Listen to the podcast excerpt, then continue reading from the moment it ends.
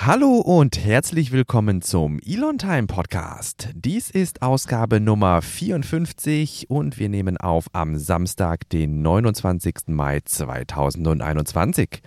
Wir haben eine ganze Menge mit euch vor. Wir, das sind hinter dem Mikrofon wie in jeder Woche Silas Borowi aus Gelsenkirchen und Albrecht Köhler aus Grünheide. Hallo. Was machen wir heute Schönes?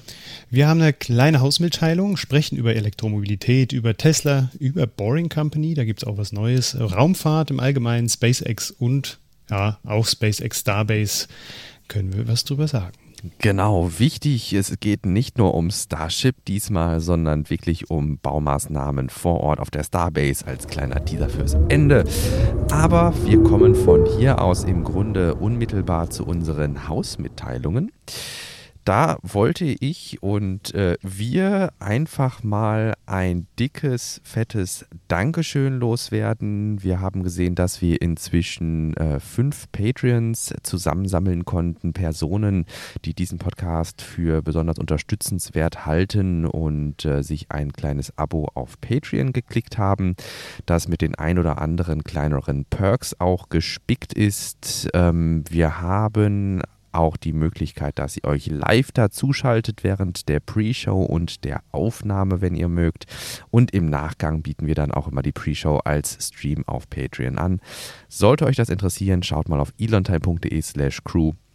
Da haben wir ähm, ja eine schöne Seite zusammengestellt, was euch und uns das Ganze oder was, was ihr euch davon versprechen könnt und was wir uns davon versprechen, ähm, ja, diesen Podcast in gewisser Weise für Unterstützerinnen zu öffnen. Aber wie gesagt, ein ganz, ganz dickes Dankeschön an diejenigen, die sich bereits dazu entschlossen haben.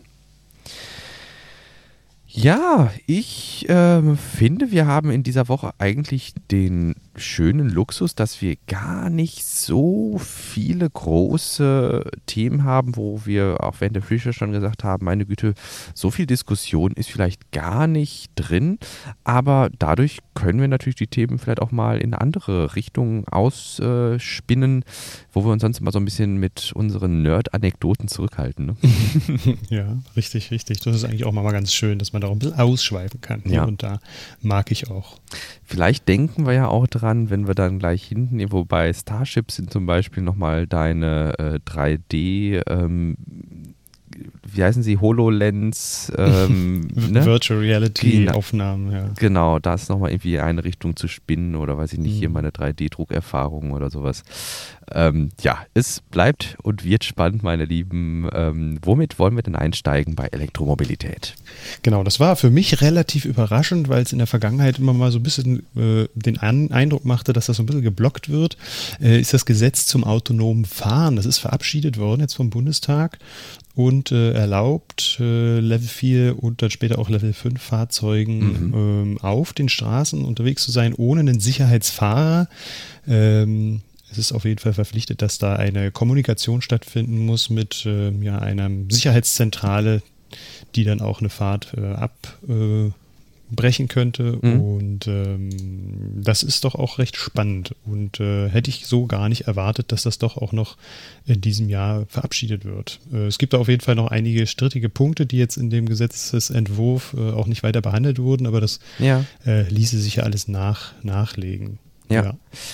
Ich bin mir, als ich das Bild jetzt gerade in dem Artikel gesehen habe, gar nicht mehr sicher, in welcher Stadt das war und das ärgert mich gerade. Ich habe eine längere Radtour mit meiner Frau entlang des Rheins gemacht. Äh, wir wohnen ja hier, ähm, ja, weiß ich nicht, Duisburg geht bei uns der Rhein los. Das ist im Grunde eine Nachbarstadt und äh, von da aus sind wir geradelt mit dem Fahrrad äh, 180 Kilometer den Rhein äh, aufwärts ähm, bis hinter Koblenz Mhm. Und ähm, da weiß ich, wir waren in einer Stadt, wo wir in Monheim, ah, hier, da. Wir waren mhm. in Monheim und in Monheim haben wir in der Fußgängerzone gesessen und ähm, hatten da zu Abend gegessen und auf einmal rollte halt so ein kleines Shuttle-Ding, wie du das auch hier in dem Artikelbild ähm, hast, an uns vorbei und wir wunderten uns, oh, aha, es ist leise, also ne, es war elektrisch und äh, irgendwie sitzt niemand drin und äh, das war schon eine sehr äh, kuriose Erfahrung. Mhm. Vor allem, der kam alle fünf fünf, zehn Minuten und wir saßen eine ganze Weile da. Also ah. Das, war, das war schon ein Spektakel irgendwie, dass ja. dann da wirklich so eine autonome Buslinie in Monheim auch ähm, ja. operiert. Ja. Ah, okay. Also das, äh, dieser Gesetzesentwurf spricht davon festgelegten Betriebsbereichen, die, mhm. wo die Fahrzeuge autonom unterwegs sein dürfen. Und ich kann mich erinnern, noch mein, während meiner Studiumszeit äh, an, der, an der Charité in Berlin, mhm. da hatten wir auch so ein von der BVG so ein Testbus. Mhm der aber immer belächelt wurde von den Studenten, weil er halt übelst langsam unterwegs war und man sich immer ja. gefragt hat, ja, wo ist da jetzt der, ja. der, der zeitliche Gewinn, ne? Aber klar, äh, jede Technik fängt mal klein an ja. und äh, somit halt auch diese kleinen Shuttlebusse, aber wenn die dann irgendwann auch mal so weit sind, dass sie wirklich gut autonom unterwegs sein können mit einer angenehmen Geschwindigkeit, dann ist das schon was, was cool ist. Ja. ja. Äh, bin gespannt, inwiefern das dann auch ausgeweitet wird. Ne? Man wird da jetzt viel Erfahrungen sammeln. Mhm. Ähm, genau. Oder hat auch schon gesammelt. Ja, ich fand, da in Monheim passte das ganz gut. In dieser Fußgänger-Innenstadtbereich war sowieso Zone 30 und der mhm. hat dann halt gepiekt mhm. bei 30 oder weiß ich nicht, 25 oder was das dann halt sind. Also das war, die Geschwindigkeit war angemessen, fand ich jetzt für einen, äh, für einen, für einen belebten Stadtkern. Und vielleicht muss ich an der Stelle auch nochmal präzisieren, natürlich saß da nicht niemand drin, da waren Fahrgäste drin und saß auch äh, so auf mittlerer Höhe jemand am Notaus. Ne? Also mhm. das ist dann dieses, was du wahrscheinlich dann jetzt auch noch mit aus dem Artikel ja hier reingebracht hast, dass jetzt im Grunde dann auch möglich sein soll, dass die Teile ohne Operator unterwegs ja. sein dürfen. Ja, richtig. Cool, cool, cool. Und, also es ist gerade so für Leute, die vielleicht auch ähm, äh, ja, nicht ganz so mobil sind, äh, vielleicht auch ältere Herrschaften, ja, ja. Äh, ist das, glaube ich, eine ganz coole Möglichkeit, dann auch durch solche Städte, äh, Kleinstädte mhm. auch zu reisen, ja. Äh, von A nach B zu kommen. Ja ja, wenn du, wenn du in den Betriebsausgaben den Fahrer irgendwie sparen kannst, dann ist das auf jeden Fall auf die stündliche Operation Time irgendwie gesehen äh, mit Sicherheit eine attraktive Möglichkeit, dann auch da Netze zu verdichten. Mhm. Ne? Also hinzugehen, gerade vielleicht in Ortschaften, wo es sonst sich nicht lohnt, irgendwie große Busse mit paar hundert Plätzen durch die Gegend rollen zu lassen. Ne? So ein Omnibus, da geht ja schon gut was rein. Sondern mhm. wenn man da irgendwie so einen äh, People Mover mit, weiß ich nicht, irgendwie 15 Plätzen hat oder sowas, dann reicht das ja unter Umständen. Ne? Hm. Ich sehe gerade hier in diesem Artikel wird auch tatsächlich auf das äh, Projekt der BVG hingewiesen. Äh, und äh, hier sehe ich gerade, ist mir gerade aufgefallen, dass ich diese Gebäude, die da im Hintergrund zu sehen sind, auch kenne. Und das ist dann auch das Aha, Charité-Gelände okay. tatsächlich. Habe ich, hab ich vorhin gar nicht gesehen.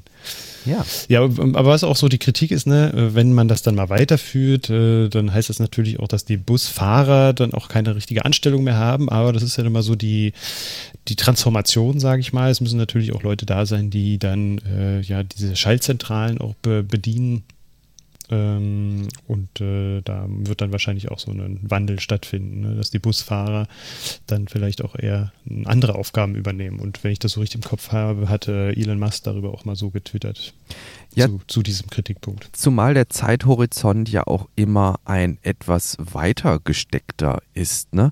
Also ich gehe jetzt nicht davon aus, dass beispielsweise bei uns irgendwie die Ruhrbahn oder die BVG jetzt sagt, so, gut, wir schicken alle Busse und Busfahrer in Rente irgendwie und bilden jetzt unser gesamtes Busverkehrsnetz nur noch mit so People-Movern ab. Ich glaube, so jeck ähm, sind dann hm. selbst die nicht irgendwie.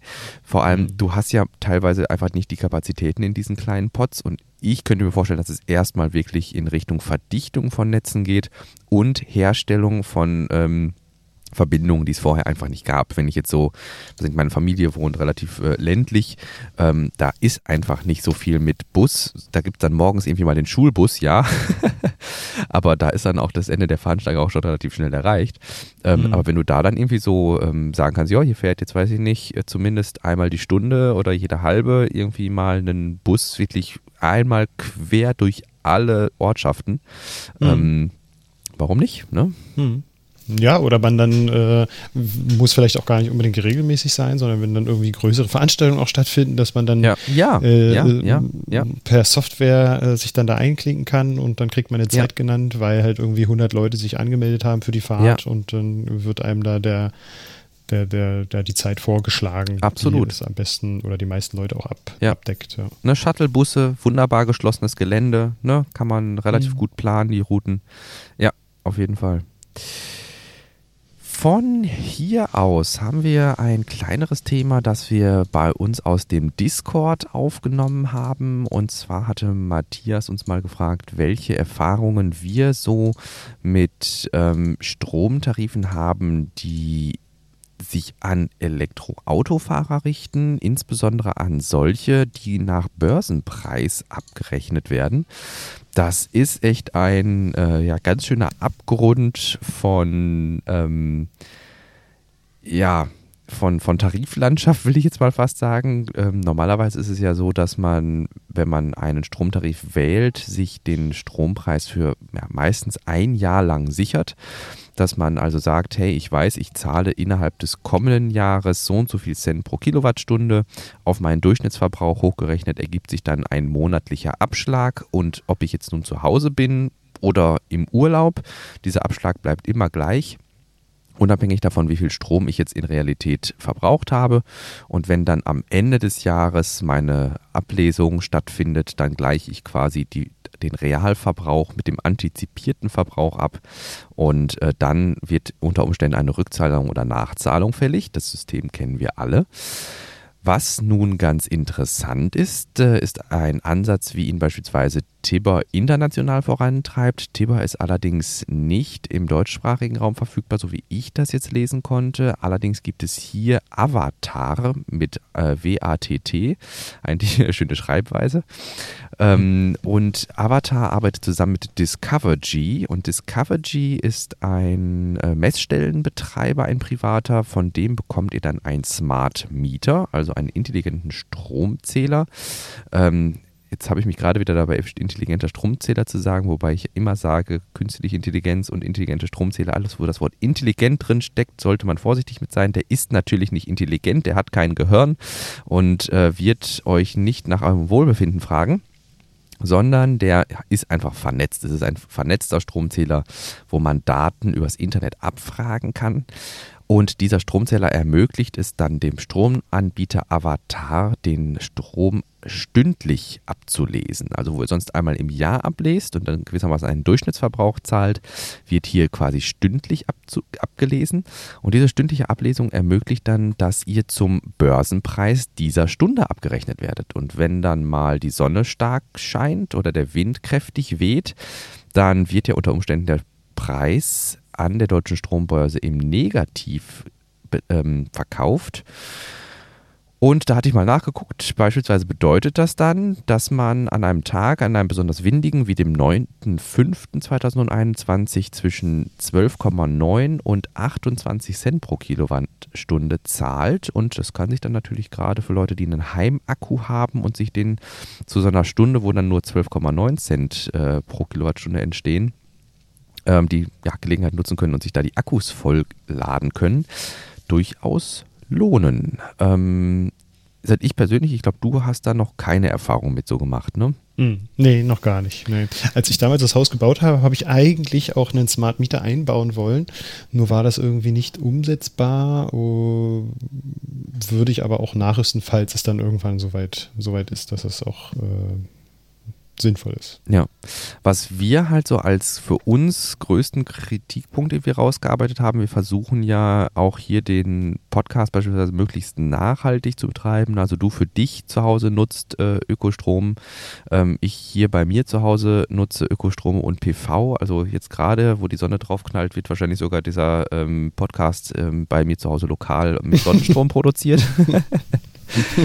und ähm, dann beispielsweise unsere, äh, also Podigy wird über Hetzner äh, abgewickelt und Hetzner benutzt für den Teil von Podigy, wo eben die Podcasts ausgeliefert werden, auch Ökostrom und ähm, unsere Webseite läuft bei Biohost, der läuft auch bei naturstrom.de und insofern wir versuchen hier möglichst auch immer sowas, äh, weiß ich nicht, das Bankkonto, auf die unsere ähm, unsere ähm, Erlöse aus den Spenden fließen, ist beispielsweise auch bei der GLS.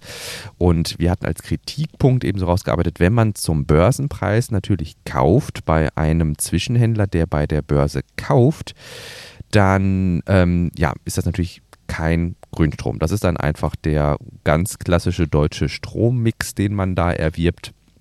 Ähm, Avatar und Tibber haben natürlich so kleine Nachhaltigkeitsseiten, so Commitments zur Nachhaltigkeit auch auf ihrer Seite untergebracht, weil ich denke, da kommt heute kein Unternehmen mehr mit aus, äh, was sich in diesem Energiesegment bewegt. Aber das bezog sich dann eher auf sowas wie äh, wir versuchen Gleichstellung und äh, Beteiligung von Leuten mit Handicap und ja, solche Sachen zu machen, papierloses Büro und Homeoffice, also so, dass es eher so in diese Richtung geht, als dass sie sagen, wir verkaufen hier wirklich zertifizierten Ökostrom.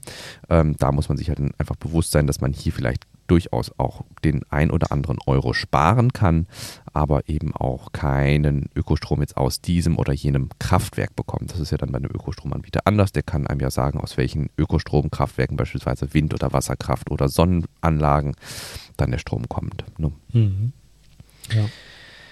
Aber als Ergänzung, meine Güte, ähm, kann, wir wollten das einfach mal aufnehmen, weil wir das einen schönen Impuls fanden bei uns aus dem Discord. Ähm, mhm. Ja, ne? Jo. Von hier aus, wo wollen wir hin? Wir wollen jetzt nochmal zu Tesla und zwar auf die Giga Berlin Baustelle. Da hat sich vor kurzem Goldbeck verabschiedet, äh, sozusagen die Bauarbeiten äh, übergeben. Goldbeck war einer derjenigen, der die großen äh, Pfähle mit aufgebaut hat. Der Goldbeck ist ja auch bekannt dafür, so größere Lagerhallen zu bauen auf eine spezielle Art und Weise. Und genau, die haben die Arbeiten jetzt übergeben und das ist mit großem Applaus auch entgegengenommen worden von der Twitter-Gemeinschaft, wenn ich das ja. richtig mitbekommen habe. Und ähm, genau. Und es gab jetzt eine neue Vorabgenehmigung. Es werden jetzt nochmal neue Schornsteine installiert mhm. und ähm, die Arbeitszeiten sind auch nochmal ausgeweitet worden. Das hatten wir in der Vergangenheit auch schon des Öfteren, aber die waren dann oft zeitlich terminiert, mhm. so dass jetzt für bestimmte Bauabschnitte auch das nochmal genehmigt wurde. Und ähm, es gab noch ein ganz interessantes Detail. Ich weiß nicht, ob du das mitbekommen hattest. In der Vergangenheit ist ja auch viel über dieses Störfallkonzept gesprochen worden. Und ja, dann gab es genau. ein Gutachten, das dann irgendwie auch äh, der Meinung war, dass da vielleicht äh, auch doch nochmal eine höhere Klassifizierung eingestuft werden muss, das Gesamtgelände ähm, oder das Gesamtkonstrukt da oder Giga Berlin im Allgemeinen. Und da weist diese vorläufige Genehmigung darauf hin, dass dem wohl nicht so sein wird oder sein muss. Mhm. Äh, und das wird dann spannend zu beobachten, denn äh, es scheint so, dass diejenigen, die äh, da der Ansiedlung Steine in den Weg legen wollen, da jetzt auch juristisch dagegen vorgehen und das wird man dann vor Gericht wahrscheinlich auch nochmal ausfechten dürfen okay. später. Mhm. Ich weiß jetzt nicht, in welchem Zeithorizont, ob es da überhaupt schon auch eine Klage eingereicht wurde von den, äh, von den Vereinen, ähm, aber mal sehen, wie sich das entwickelt. Ich denke, das wird nicht die letzte juristische langfristig ne, nicht die letzte mhm. langfristige juristische Auseinandersetzung äh, bleiben, auf die sich dieser gesamte ähm, Giga Berlin Orkus irgendwie einstellen mhm. muss. Ähm, ich denke, dass da nicht nur Tesla persönlich, sondern auch durchaus vielleicht politische Entscheidungen nochmal angefochten werden.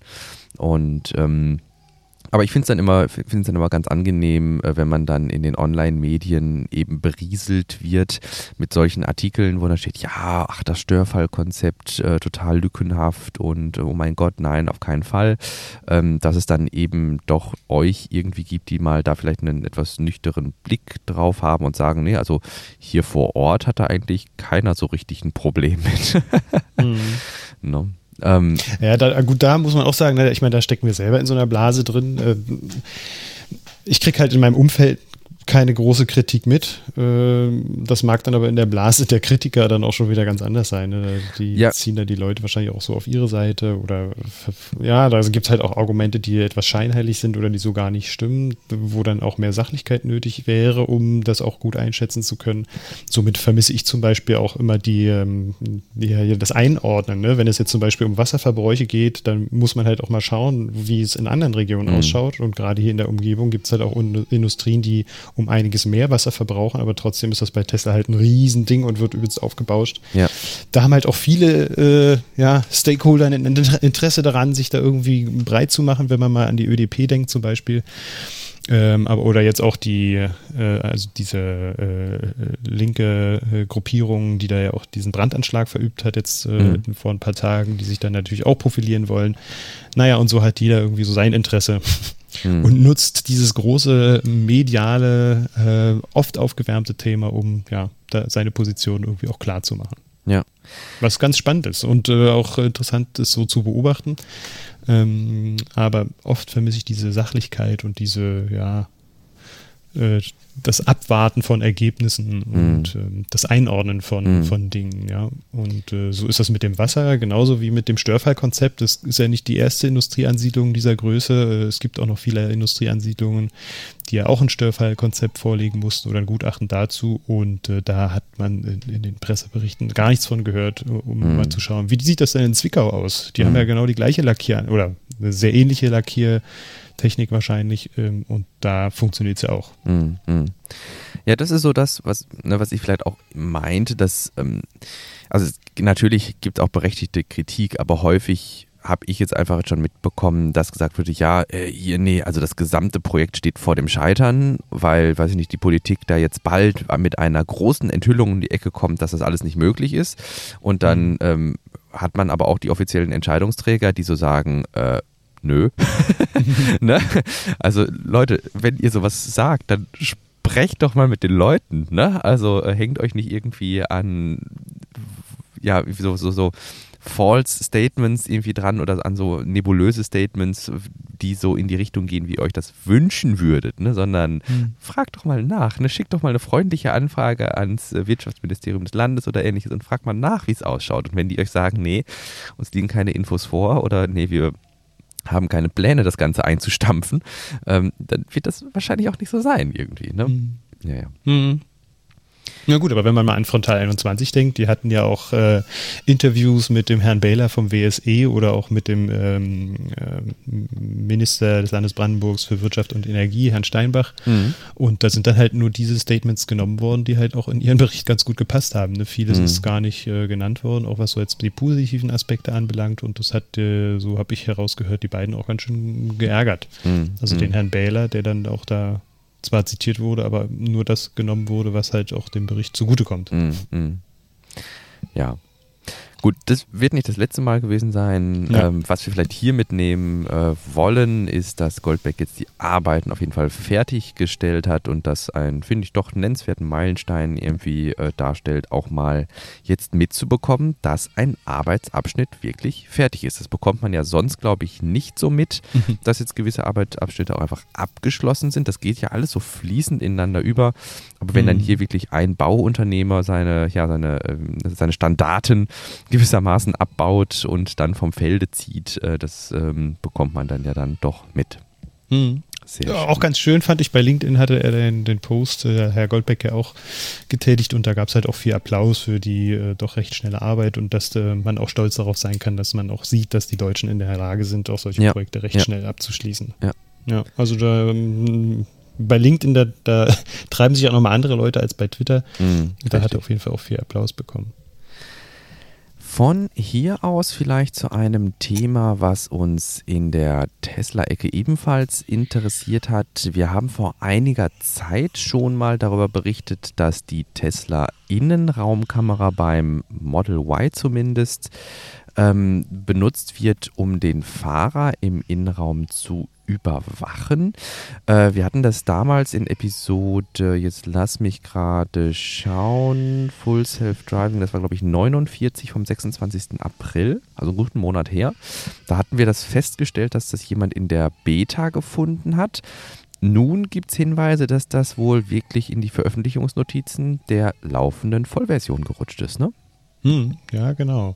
Äh, ich kann gar nicht mehr sagen, wer das war, aber es ist richtig. Ähm, es gab ein Update und da ist es dann äh, so mitgeteilt worden, dass die Rückfahrkamera im, äh, Quatsch, die Rückspiegelkamera jetzt auch dafür verwendet wird, äh, zu überwachen, ob der Fahrer tatsächlich auch äh, ja, bei Sinnen ist, sage ich mal, ja, oder ja. halt voll aufmerksam ist und das Fahrzeug steuert oder, oder halt nicht. Ja, ja, wir hatten das, glaube ich, Tesla is watching you oder sowas hatten wir das letzte Mal genannt. Mhm, ähm, stimmt. Ne, weil es ja eben darum ging, dass man schon relativ gut äh, feststellen konnte, so mit äh, Muster- bzw. Bilderkennung, ob der Fahrer aufmerksam ist oder nicht und ob er ein Handy bedient und sowas. Und daraufhin wurden ja auch mutmaßlich einige FahrerInnen vom Tesla Full Self-Driving Beta-Programm ausgeschlossen. Ähm, ob das Ganze hier vielleicht mit Tesla Insurance zusammenhängt oder damit, dass man so einen weiteren Hebel haben möchte, um diese doch in den Online-Medien immer sehr aufgebauschten Autopilot-Unfälle zu verhindern, indem man beispielsweise nicht nur erkennt, hat der Fahrer seine Hände am Lenkrad, sondern ist der Fahrer aufmerksam. Und wenn der Fahrer nicht aufmerksam ist, dann schalten wir dieses System ab. Das fände ich, das wäre nochmal eine sinnvolle Maßnahme, die auch dazu führen würde, dass man die Wahrnehmung von Autopilot als Selbstfahrsystem deutlich äh, eindampft und auch dann in der breiten Nutzerschaft ankommt, hey, wenn ich den Autopiloten aktiviere und dann irgendwie mein Handy zur Hand nehme oder ein Buch lese oder mich rasiere, was weiß ich, was wir schon alles für dolle Sachen gesehen haben, ähm, dann schaltet sich einfach der äh, Autopilot ab mit einer Meldung und ähm, ja, ist nicht mehr verfügbar bis zum Neustart des Autos. Mhm. Fände ich durchaus sinnvoll. Ich denke, das könnte dann auch eben solche Unfälle, wo Leute auf dem Beifahrer oder Rücksitz sitzen, mindestens ähm, ja, verhindern. Ja. Naja, Musk hat ja da immer so ein bisschen was dagegen gehabt. Ne? Das ähm, hat er, glaube ich, jetzt so ein bisschen eingeknickt und hat äh, eingesehen, dass das gar nicht äh, so verkehrt ist, dass das ja. wahrscheinlich auch nötig ist, ja. da noch eine weitere Sensordaten zu haben, um, um mit denen einschätzen zu können, ob der Fahrer bei ja. voller Aufmerksamkeit ist. Ja, mittlerweile, also was heißt mittlerweile? Damals war es ja, glaube ich, nicht mal so, dass diese Sitzerkennung aktiv war. Also man kann ja feststellen, ob jemand auf dem Fahrersitz sitzt. Ich glaube, nicht mal das war ja bisher irgendwie aktiviert und ich bin jetzt mal gespannt, ob das dann jetzt vielleicht Schritt für Schritt einfach als Sicherheitsfeature Einzug in die Fahrzeuge hält. Ne? Mhm. Ja. Ebenfalls selbstfahrende Teslas konnten wir jetzt in Las Vegas beobachten. Hm, genau. Ähm, da gibt es ja unter dem Las Vegas Convention Center ca. 1,3 Kilometer langen Tunnel, der jetzt äh, mit Testfahrern ähm, ja, getestet wurde, beziehungsweise mit äh, Fahrzeugen und mit Menschen, die das testen. Ähm, das ähm, erspart ungefähr 45 Minuten Laufzeit von der einen Ecke zur anderen und äh, ist jetzt in zwei Minuten circa mit solchen Fahrzeugen, mit Tesla-Fahrzeugen auch ähm, ja, äh, schaffbar. Jo. Warum sprechen wir darüber? Nicht nur, weil dieser Tunnel mit Tesla-Fahrzeugen befahren wird, sondern weil der auch von The Boring Company gebuddelt wurde. Und äh, ja, der Vegas Loop, wie er sich ja nennt, befindet sich nun im Testbetrieb. Es gab wohl erste Testfahrten mit ähm, ja, Testpersonen und äh, da waren auch einige YouTube-Videos, die jetzt in diesem Rahmen nochmal online gegangen sind. Und The Verge sagt, äh, wann soll das Ganze dann jetzt in den Regelbetrieb gehen? Eine genaue Zeit gibt es dafür nicht, aber man spricht so von in einigen Wochen. Okay. Genau. Genau, also es gibt jetzt diese Haltestelle, wo sich, ah, das, ah, guck mal, es gibt Miles to Memories. Äh, gibt es beispielsweise einen eingebetteten Tweet in dem Verge-Artikel, wo man eine ganze Reihe von Menschen eben an, diese, an diesen Haltestellen äh, stehen sieht. Ich könnte mir vorstellen, dass das vergleichbar ist mit diesem Testbetrieb, den du mitgemacht hattest beim BER, ne? Mhm. Wo dann quasi mhm. Leute so in Kohorten eingeteilt wird und bitte machen Sie jetzt mal das und das und jetzt benutzen Sie bitte die Fahrzeuge so, wie Sie sie benutzen würden. Und ähm, ja, also hier ein vollwertiger Testlauf für den Vegas Loop in Las Vegas. Sehr cool. Genau. Aktuell sind das noch Fahrzeuge, die halt gestellt werden. Ne? Die mhm. sind unten in dem, in dem Loop schon drin.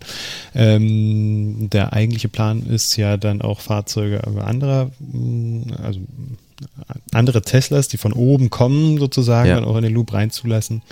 Aber so ganz langfristig soll es ja auch diese Shuttle-Busse geben. Mhm. Da hat man ja auch immer mal ein paar Renderings gesehen in der Vergangenheit, die auch ganz cool aussahen mhm. und äh, die dann da durchfahren zu lassen, mhm. auch mit höheren Geschwindigkeiten. Aktuell fahren die Fahrzeuge da drin so bis zu 90 Kilometer pro Stunde. Ja. Ja, von The Boring Company aus kommen wir zur Raumfahrt. Und zwar hat uns in der letzten Woche noch so gestört, als wir über den Mars und die chinesische Mars, ähm, den chinesischen Mars-Rover gesprochen hatten. Verdammt, was war nochmal mit den Vereinigten Arabischen Emiraten? Hatten die nicht eine Sonde zum Mars geschickt? Mhm, richtig, genau. Die hatten eine Sonde auch zum Mars geschickt und der ist tatsächlich aktiv ähm, und äh, ja, nimmt dort einige äh, Daten auf und äh, Sensordaten, ja.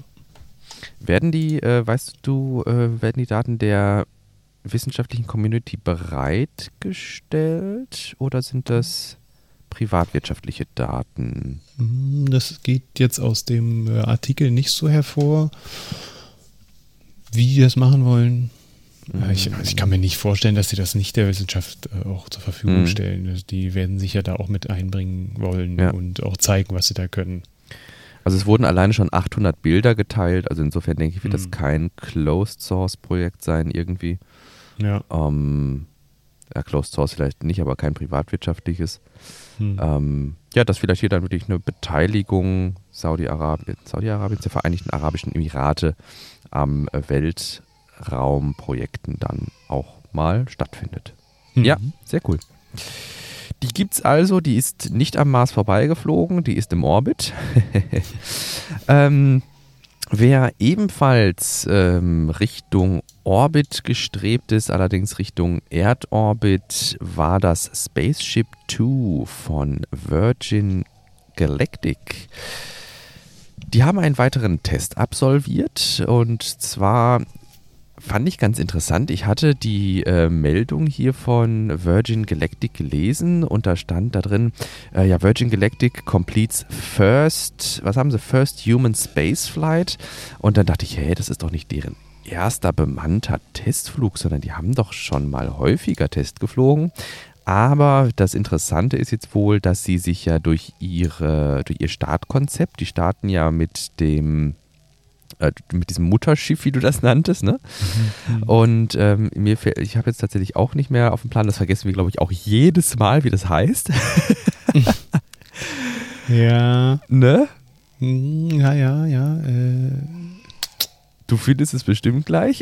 ja, genau. In der Zeit äh, sprichst du schon mal weiter. genau.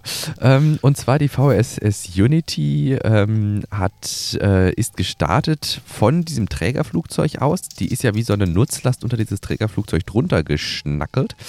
Und ähm, das Besondere ist nun, dass erstmals vom Spaceport America in New Mexico dieser Start stattgefunden hat. Ähm, vorher ähm, hat das von anderen Startbasen stattgefunden, dieser Start. Und ähm, insofern ist es der First Human Spaceflight from Spaceport America. Das sehe ich dann wieder ein. Ähm, der Pilot ist wohl der gleiche gewesen wie bei den zwei vorangegangenen Testflügen und weil die Testflüge immer von unterschiedlichen Standorten aus gestartet sind, ist wohl dieser Testpilot jetzt auch der erste Astronaut. Sie haben die Kerman-Line überschritten, viel weiter geht es ja auch nicht mit ähm, dieser VSS Unity. Ähm, der erste Astronaut, der von drei unterschiedlichen Startbasen ausgestartet ist. Ne, Mhm. Also man muss ja auch noch irgendwie World's First haben, um die in so eine schöne Pressemitteilung reinzuschreiben. Und da war das eine der erstmaligen sagte, dass der, dass der Pilot nun der erste Astronaut ist, der dreimal gestartet ist von drei unterschiedlichen Standorten aus. Ja. Äh, Das Trägerflugzeug, das Mutterschiff, ist äh, White Knight 2 und äh, es ist, eine, ist die VMS Eve. Okay. VMS Eve. Genau, das ist ja dieser Spezialbau äh, Mhm. im Gegensatz zu Virgin Orbit, die gibt es ja auch noch, die eine Rakete von der Tragfläche einer ja, eines, äh, einer Boeing 747 starten, ähm, ist es hier eben ein Flugzeug Selbstbau, dieser White Knight, äh, der in der Mitte die VSS Unity getragen hat und links und rechts dann einen Rumpf hat und links und rechts von dem Ruf, Rumpf beginnen dann erst noch die Tragflächen. Also das größte Flugzeug weltweit hatten wir, glaube ich, letztes Mal rausgesucht. Ne? Mhm. Ja. Vom größten Flugzeug weltweit zum ersten Fluggerät auf dem Mars. Mhm, Ingenuity hat seinen sechsten Testflug zumindest in gewisser Weise absolviert. Ja, genau, also auf jeden Fall wieder gelandet. Aber es gab, ähm, ja, nach einer, äh, ich weiß gar nicht nach wie vielen Minuten, das ist hier, glaube ich, gar nicht genau aber beschrieben, gab es aber Probleme technischerseits. Es ist so ein bisschen hin und her gewabert. Äh, es ist in diesem Beitrag auch technisch ganz gut erklärt, ähm, warum es dieses Problem gab. Äh, die NASA oder das JPL haben das dann auch relativ schnell äh, eingrenzen können. Äh, Das hat auf jeden Fall was mit der Bildanalyse zu tun und einem vollen Speicher, sodass die Bilder dann nicht Mm. mehr richtig abgearbeitet werden konnten und äh, der Algorithmus dann äh, so ein bisschen ja, ins Schlingern kam, im wahrsten Sinne des Wortes. Aber die äh, Subsysteme haben ganz gut gearbeitet, um das System dann doch auch stabil zu halten und dann auch zur Landung zu bekommen. Äh, insgesamt sind äh, dann auch nochmal ja, fast 400, äh, 430 Meter zurückgelegt worden. Mhm. Ähm, genau. Ah, nee, 215 Meter war die Gesamtstrecke, Entschuldigung. und eine Geschwindigkeit von 14,4 Metern auf äh, Kilometer pro Stunde und ähm, 10 Meter hochgeflogen ist das gute Stück. Das heißt, die, ich hatte jetzt schon gedacht, als du vorhin sagtest, ja, da gab es Probleme oder Anomalien beim Flug, das sind jetzt wirklich reine ähm, Bildverarbeitungsanomalien. Das war jetzt irgendwie nichts Dramatisches, was die Flugsoftware oder die Flugsteuerung an sich irgendwie behindert hätte. Hm, so würde ich das auch verstehen, genau. Also das äh, Fluggefährt äh, Ingenuity ist da so ein bisschen hin und her mhm. gewabert mhm. und äh, hat auf jeden Fall nicht den Kurs genommen, den oh, okay. exakten geraden Kurs ja. genommen, so wie es geplant war, sondern ja, ja äh, ist da so hin und her oszilliert, so haben die das okay. geschrieben. Okay. Gut, ja, dann vielleicht doch irgendwie zumindest Auswirkungen auf die Flight-Software. Mhm. Ähm, okay. Aber ist kein Absturz oder irgendwas nee. jetzt, wo die dann äh, gucken müssen, dass sie dass sie den Greifarm von Perseverance benutzen, um Ingenuity zu reparieren. Ja, oder einfach ja, genau. hinzustellen. Ja, doch, stimmt. Gut, ja. Also ich glaube, hinstellen wäre, also das, wenn das Ding auf der Seite liegt, dann gibt es, glaube ich, ganz schöne Probleme auch mit den recht äh, großen Rotoren. Ja, ja, ja. Äh, die, ja, das, das äh, wäre, glaube ich, äh, nicht machbar, das Ding dann wieder einfach nur hinzustellen und weiter zu fliegen. Da wäre der Schaden, glaube ich, größer. Ja. Aber das wäre auch mal spannend irgendwie. Ne? Also dafür, also Ingenuity war ja überhaupt jetzt nicht auch für sechs Flüge konzeptioniert. Eigentlich sollte ja nur ein Flug. Danach war die Mission ja insofern ähm, erfolgreich absolviert. Wenn man mhm. das quasi dann auch so eine Mission Extension macht, irgendwie, wenn der wirklich mal auf die Seite kippt oder sowas, eine Ingenuity müde, Ingenuity schlafen, ähm, dass man dann eben hingeht und sagt, ja komm, wir versuchen jetzt einfach mal, was passiert, wenn wir das Ding aufrichten und dann nochmal starten. Ob der sich dann mhm. in alle Einzelteile zerlegt oder ob wir den dann nochmal gestartet bekommen. Also ich denke, ja. Wir werden noch eine Menge interessanter äh, Sachen mit diesem kleinen Helikopter äh, beobachten können, so lange bis die Batterien dann endgültig leer genudelt sind. Ja. Mhm. ich ja, ich glaube, ich glaube, man lernt damit auch echt viel. Ja. Und ja, das ist ja auch der Ansatz, klar. Ja.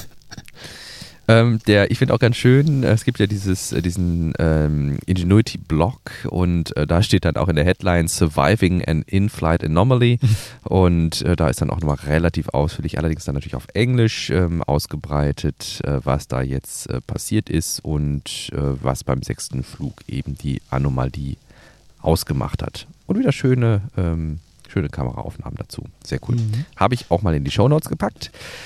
An dieser Stelle dann vielleicht der obligatorische Hinweis auf unsere wunderbaren Shownotes, die wir jetzt auch noch einmal überarbeitet haben. Ich habe das Gefühl, dass die Überarbeitung bisher niemandem groß aufgefallen ist, zumindest nicht als Fehler. Und zwar, immer wenn wir über ein Thema sprechen, dann gibt es dazu einen korrespondierenden Artikel in einem Online-Medium unserer Wahl. Und ähm, den verlinken wir für euch in den Show Notes der jeweiligen Episode. Wenn ihr also mal in eurem Podcast-Player unterhalb dieser Episode in den Infos oder in den Show Notes schaut, je nachdem, wie euer Podcast-Player das nennt, dann findet ihr dort eine ganze Reihe von Links, die wir nach Themen gruppiert haben. Und äh, die Links öffnen nun auch immer auf einer neuen Seite. Wir hatten vorher äh, die Standardeinstellung gelassen, dass der Link einfach ja, im gleichen Fenster geöffnet wird und ihr somit dann rauswärt aus ähm, der aktuellen Seite. Das ist insbesondere für die interessant, die über unsere Homepage den Podcast hören. Und ähm, ja, jetzt haben wir drüber gearbeitet und jeder Link wird auf einer Blank-Seite geöffnet. Das heißt, entweder eine neue Seite oder in einem neuen Tab, je nachdem, was euer Browser unterstützt, je nachdem, wie alt der ist. Ja, von Ingenuities sechstem Flug und dem obligatorischen Hinweis auf unsere wunderschönen Shownotes. Wir haben eine Einladung für die Presse für den nächsten Testflug des Boeing Starliner. Erinnerst du dich noch an diesen Boeing Starliner? Mhm, ja, ist schon eine kleine Weile her, aber ich weiß noch genau, was er, was er für Aufgaben hat. Genau, wir hatten ja vor Ewigkeiten die Ausschreibung des Commercial Crew Programms bei der NASA, das dafür sorgen sollte, dass es einen Nachfolger zum Space Shuttle gibt, der dafür sorgt, dass eben Astronauten von amerikanischem Boden zur ISS starten können, damit die USA sich etwas unabhängiger machen von Russland. In der Zwischenzeit, ne, also zwischen äh, Ende Space Shuttle und dem ersten Start von Crew Dragon war es nämlich so, dass äh, alle Flüge über die Soyuz-Raketen stattgefunden haben und auch, auch über das Soyuz Spacecraft. Es wurden damals zwei äh, ja, Firmen ausgewählt. Wir wissen es, SpaceX, unser natürlich allerliebster Raumfahrtunternehmer und Boeing, die auch einen Starliner entwickeln wollten, der Astronauten zur ISS bringt. Allerdings hat der Starliner bei einem Testflug doch grobe Mängel in der Software offenbart. Man ähm, hat so das Gefühl, dass oder hatte so das Gefühl, dass Boeing insgesamt nicht so super gut in Softwarequalitätssicherung ist. Ähm, jetzt soll eben ein weiterer unbemannter Start, der Test 2, also Test 2, stattfinden der dann eben unter Beweis stellen soll, dass der Boeing Starliner auch ohne Softwarefehler an die ISS andocken kann und wieder zurückfliegen kann. Ähm, soweit ich mich erinnere, der Test One, äh, insofern, also der erste unbemannte Test, der sollte ja ursprünglich auch zur ISS fliegen, aber aufgrund dieser doch ähm, größeren Anzahl von Fehlern hatte man ja, glaube ich, davon abgesehen, den andocken zu lassen, ne? Hm, meine ich auch, ja. Ja. Da hat, ähm, haben die Regulatoren dann doch gesagt, na, nehmt das Ding doch nochmal zurück, guckt Ja. euch das nochmal genauer an Ja. und dann können wir das Risiko nochmal eingehen, dass das gute Stück dort oben andockt. Ja. Äh, Boeing hatte natürlich in der Zwischenzeit beantragt, dass man diesen Test doch dann doch jetzt vielleicht in bemannter äh, Version machen könnte, wo die Regulierungsbehörden dann aber gesagt haben, äh, nee, macht lieber nochmal ohne. Ähm, der nächste Test wäre dann eben ein bemannter Test, ähnlich wie wir den mit Demo 2 bei St SpaceX schon gesehen haben. Und äh, ja, wenn dann der Starliner zertifiziert ist, Starliner nicht zu verwechseln mit Starship, ähm, dann äh, ja alles irgendwie Star, ne? Starbase, Starliner, Starship, äh, aber das ist der Boeing Starliner. Ähm, dann wäre der das zweite ja, Spacecraft, das eben von amerikanischem Boden zur ISS startet und würde weitere Startkapazitäten hinzufügen. Ja, ich denke, das äh, wäre nur gut, um da vielleicht dann auch die Konkurrenz wieder ein bisschen aufleben zu lassen. Von hier aus.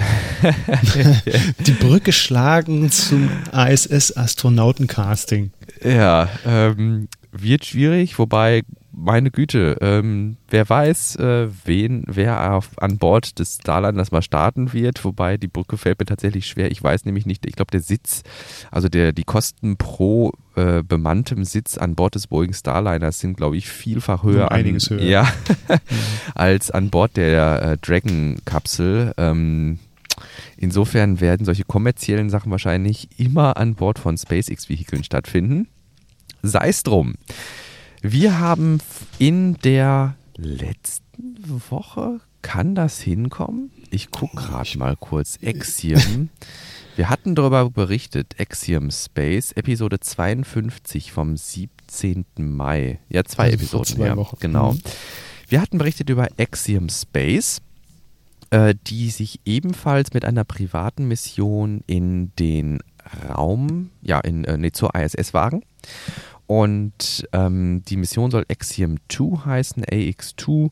Und äh, an Bord dieser Mission war noch nicht so ganz klar, wer da jetzt äh, mitfliegen wird. Wir haben nun äh, einen Pitch zu einer TV-Serie gefunden, wo Astronauten gecastet werden sollen. Quasi DSDS, nur dass am Ende jemand zur ISS fliegt. Finde ich eine richtig coole Idee. Und äh, du fühltest dich direkt erinnert an eine Casting-Serie in- aus den Niederlanden, ne? Hm, Ja, genau. Ich hatte gerade mal nachgeschaut, wie das nochmal hieß. Das war Mars, Mars One nannte sich das. Okay. Und Mhm. äh, ja, das sollte auch so eine Casting-Session sein für äh, ja, Astronauten, die dann zum Mars fliegen. Genau. Allerdings hängt natürlich so ein Astronautencasting zum Mars immer noch an einer Startmöglichkeit zum Mars, ähm, die es ja, immer noch nicht gibt. Und ich denke, insofern ist eine Castingshow für Astronauten zur ISS, wo wir eine bestehende ja, Pendelverbindung in gewisser Weise zur ISS haben, äh, durchaus realistisch. Und ich, ja, ich, also ich würde zumindest mal reingucken, wie die das aufmachen. Also wenn da eine gewisse Ernsthaftigkeit äh, bei ist und da jetzt nicht nur irgendwie so in dem klassischen Casting-Serien-Stil auf denen rumgehackt wird, die es nicht schaffen, ähm, fände ich einen, vielleicht, ja, fänd, ich zumindest potenziell ein interessantes Format. Mhm. ja. Ja, dieses Mars One-Projekt, das ist ein bisschen äh, ja dann doch auch äh, eingeschlafen, auch aufgrund von größerer Kritik. Ähm, das ähm, war noch, also war, war nicht sehr ausgegoren, das ganze ja. Konzept. Ja, und ja. Ähm, äh, es sprach auch mal äh, Ulrich Walter, äh, Wissenschaftsastronaut, davon, man muss sich nur einmal vorstellen, dass Menschen dort oben vor laufender Kamera sterben und wir schauen ganz gemütlich zu. Also die sollten, die wollten dieses ganze Projekt zum Mars halt auch medial mhm. begleiten. Mhm. Äh, und das ist natürlich auch nicht so, will man auch nicht unbedingt sehen. Ne? Das ist nicht so schön. Ja. Also vor allem, wenn die Technik noch nicht so ausgegoren ist. Und das ist halt, wann war das? Äh, 2016 so circa. Also auch ein paar Jahre schon her. Da war vieles ja auch noch nicht so richtig in trockenen Tüchern, sage ich. Mhm. Ist ja nach wie vor auch noch nicht. Mehr. Nee, richtig. An dieser Stelle dann vielleicht nochmal einen Hinweis auf eine andere Serie bei, Dis, bei und von Discovery, nämlich einfach nur Mars. Ähm, da ist im Grunde genau dieser Fall. Also wir fliegen das erste Mal zum Mars ähm, in einer Serie aufgearbeitet worden. Die ist so halb mit Interviews von Autoritäten aus der Ecke, halb spielfilmartig aufbereitet. Äh, ich fand die persönlich sehr gut, sehr gelungen. Ähm, weil es auch eine ganze Reihe der, eine ganze Reihe von Schwierigkeiten äh, zeigt, die so im Verlauf auftreten. Natürlich kann man auch so im Verlauf der Serie sagen, meine Güte, nee, keine Mission hätte doch so viele Schwierigkeiten, wie die jetzt irgendwie haben. Aber meine Güte, man muss das Ganze erstens als Serie natürlich verkaufen und zweitens finde ich auch ganz gut, wenn einfach pro Folge immer so ein schwerwiegender Störfall im Grunde skizziert wird, ähm, der so eintreten könnte, weil meine Güte, ansonsten, wenn alles glatt laufen wär, würde, wäre die Serie, glaube ich, ziemlich langweilig. Mhm, genau. Ja, lass uns mal zum nächsten Sektor schwingen, denn ich glaube, wir haben gar nicht mehr so viel Zeit. Nee, oder? so 12, 13 Minuten haben wir noch. Ah ja, okay. Ähm, genau, ich hatte jetzt einen Artikel gelesen bei Heise Online, hm, dass der 100. Start jetzt stattgefunden hat ja, und auch dieser Artikel, so wie wir das in der Vergangenheit auch schon des Öfteren gesagt haben, deutet nochmal darauf hin, dass es bei SpaceX anscheinend auch eine gewisse Routine eingetreten ist. Äh, ja. Seit äh, Juni 2015 äh, sind eigentlich alle Flüge mit den Falcon 9 Raketen äh, geglückt. Äh, Juni 2015 war ein Frachtflug zur ISS per, der, per Dragon Raumkapsel. Das ist das letzte Mal eine Falcon 9 verschütt gegangen. Äh, und irgendwie ist es Routine geworden. Ja. ja. Also ich würde auch sagen, das kann man relativ gut zusammenfassen. Es läuft, ne? Mhm. und ähm, nein, also ich, ich finde es äh, cool. Ich bin, gesagt, ich fühle mich sehr wohl in dieser ganzen äh, SpaceX-Berichterstattung. Da gibt es viele Leute, die sich wirklich sehr detailliert damit auseinandersetzen, sehr angenehm berichten. Und ähm, wo ich bei Tesla manchmal das Gefühl habe, dass manche Leute das auch ein bisschen zu ernst nehmen, also so ein bisschen wie beim Fußball, da gibt es irgendwie so Ultras, habe ich manchmal das Gefühl. Ähm, das habe ich bei SpaceX jetzt noch nicht so wahrgenommen, weil ich glaube, das vielleicht ist auch ein Unterschied, dass man so ein SpaceX, so eine, so eine Rakete besitzt man halt irgendwie nicht. Ne? Also man, man muss sich das nicht unter Umständen um jeden Preis schön reden. Also ist vielleicht manchmal beim Tesla ein bisschen anders, wenn man da so die Hardliner hat, die nichts darauf kommen lassen und alles toll finden. Mhm. Ähm, das ist vielleicht dann auch mit diesem Besitzverhältnis so ein bisschen äh, geknüpft, aber äh, seit bei SpaceX finde ich die Community sehr angenehm und dass denen jetzt auch seit 100 Flügen alles gut gegangen ist, sei denen gegönnt und äh, zeigt einfach, dass die ja eine große Ingenieursleistung aus dem Boden gestampft haben, ne? wo mhm. andere äh, Nationen Jahrzehnte brauchen, um zuverlässige Raketen zu bauen. Wir hatten darüber berichtet, China hat die Module, die sie als Raumstation jetzt in den Orbit gebracht haben, jedes Mal doppelt gebaut, weil die Fehlerquote der Long March 5B einfach so hoch ist. Und ähm, ja, das eben als doch auch schon langjährige Raumfahrtnation dann hier SpaceX quasi dran vorbeizieht mit Reusability finde ich schon stark. Hm. Was ich auch ganz interessant finde, ist eigentlich, äh, wenn man sich dann mal die Errungenschaften von SpaceX anschaut, dass es eigentlich gar nicht so nationsgebunden ja. ist. Also ich habe ja. jetzt nicht das Gefühl, ja. oh, naja gut, die Amerikaner toll und wir mm, Deutschen mm, hinken da wieder mm. hinterher oder so, sondern das ist eigentlich so ein, so ein, so ein Menschheitserrungenschaft äh, ist, ja? ja. Und ich da jetzt gar nicht irgendwie traurig darüber bin, dass da die Deutschen nicht so weit hin, nicht so weit sind, sondern Richtig, einfach, ja. dass es der Wissenschaft, die wissenschaftliche Erkenntnis ja. halt auch da ist und wir daraus sehr viel lernen als Menschheit. äh, finde ich eigentlich ganz sympathisch und angenehm. Und genauso würde ich das bei den Chinesen sagen, ja, wenn sie da auch Technologien ähm, mhm. ähm, ja, äh, sich erdenken, um irgendwie die Kosten für einen Raumflug noch günstiger zu machen, zum Beispiel. Ja. Oder nachhaltiger vielleicht auch, ja. Ja, oder eine neue Raumstation, ne? Ja, ja. No, Space is uh, Space is the border we all share. Mhm. Und ähm, ne, das finde ich mal so fast eigentlich ganz gut zusammen. Also wenn jetzt ähm, China irgendwie total intelligente neue Systeme irgendwie dafür eine Raumstation an den Start bringen und das dann mit der wissenschaftlichen Community teilt und sagt, hey, unsere Toilette ist viel cooler, weil oder so, ne? Mhm. Äh, dann kommt uns das allen zugute, ne? Ja. Mhm. Jetzt sehe ich hier gerade der 28. Äh, äh, Starlink 28 Mission. Mhm äh, ist ja der 119. Flug einer Falcon 9 Rakete. Wie passt das dann mit dem 100. Flug von, äh, dem beschriebenen Flug von Heise zusammen? Hm. Ich glaube, der 100. Hm. Consecutive, kann das sein? Hm. Okay. Wird der 100. der nicht schief gegangen ist hm. oder so in der, meine ich. Ah, das kommt hin. Stimmt, ja? das war nämlich der 19. Ja, hast recht. Der äh, 19. Flug. Das war der 19. Flug, wo, das, äh, wo die Kapsel, äh, Dragon-Kapsel und die ja. Falcon 9 zerstört wurden. Ja, Überleg mal, der 19. Flug, da wird auch noch keiner erwarten, dass das gut geht irgendwie. Ne? Mhm. Ja, gut. Ähm, dann sind wir im Grunde bei Starlink 28, um es kurz mhm. zu machen. Ähm, es ist wieder eine Batch von 60 Starlink-Satelliten gestartet. Damit wächst die Anzahl der Starlink-Satelliten im Orbit auf 1663. Die Stahl, äh, die, die, ah, so, die Zahl macht eine steile Kurve bzw. wächst stetig. Äh, Total Working Satellites sind immerhin 1635 und meine Schwester erzählte mir letzte Mal noch, dass sie die auch wieder im Train hat fliegen sehen. Hm. Wir haben einen kurzen Launch-Schedule verlinkt. In Anbetracht der Zeit würde ich hier nur kurz darauf verweisen. Äh, schaut gerne in die Show Notes. Dort haben wir die kommenden Falcon Heavy Starts einfach mal äh, aus einem Tweet rauskopiert. Und äh, zwar soll der nächste not earlier than October 2021 sein. Also für Oktober 2021 ist USS, USSF 44 geplant. Mhm. Ähm, und danach erst im kommenden Jahr wieder. Fürs kommende Jahr sind aber insgesamt vier Starts geplant. Ähm, also insofern, ähm, wir hatten uns auch mal gefragt, was ist eigentlich los mit der, äh, mit der ähm, Falcon Heavy Rakete.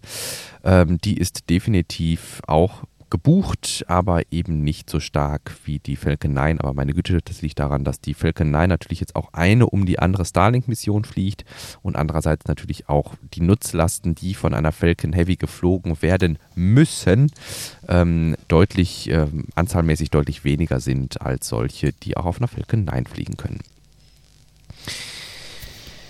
Ja, von hier aus vielleicht zum letzten Themenblock und zwar der Starbase in Texas. Da wollten wir noch mal rüber schauen.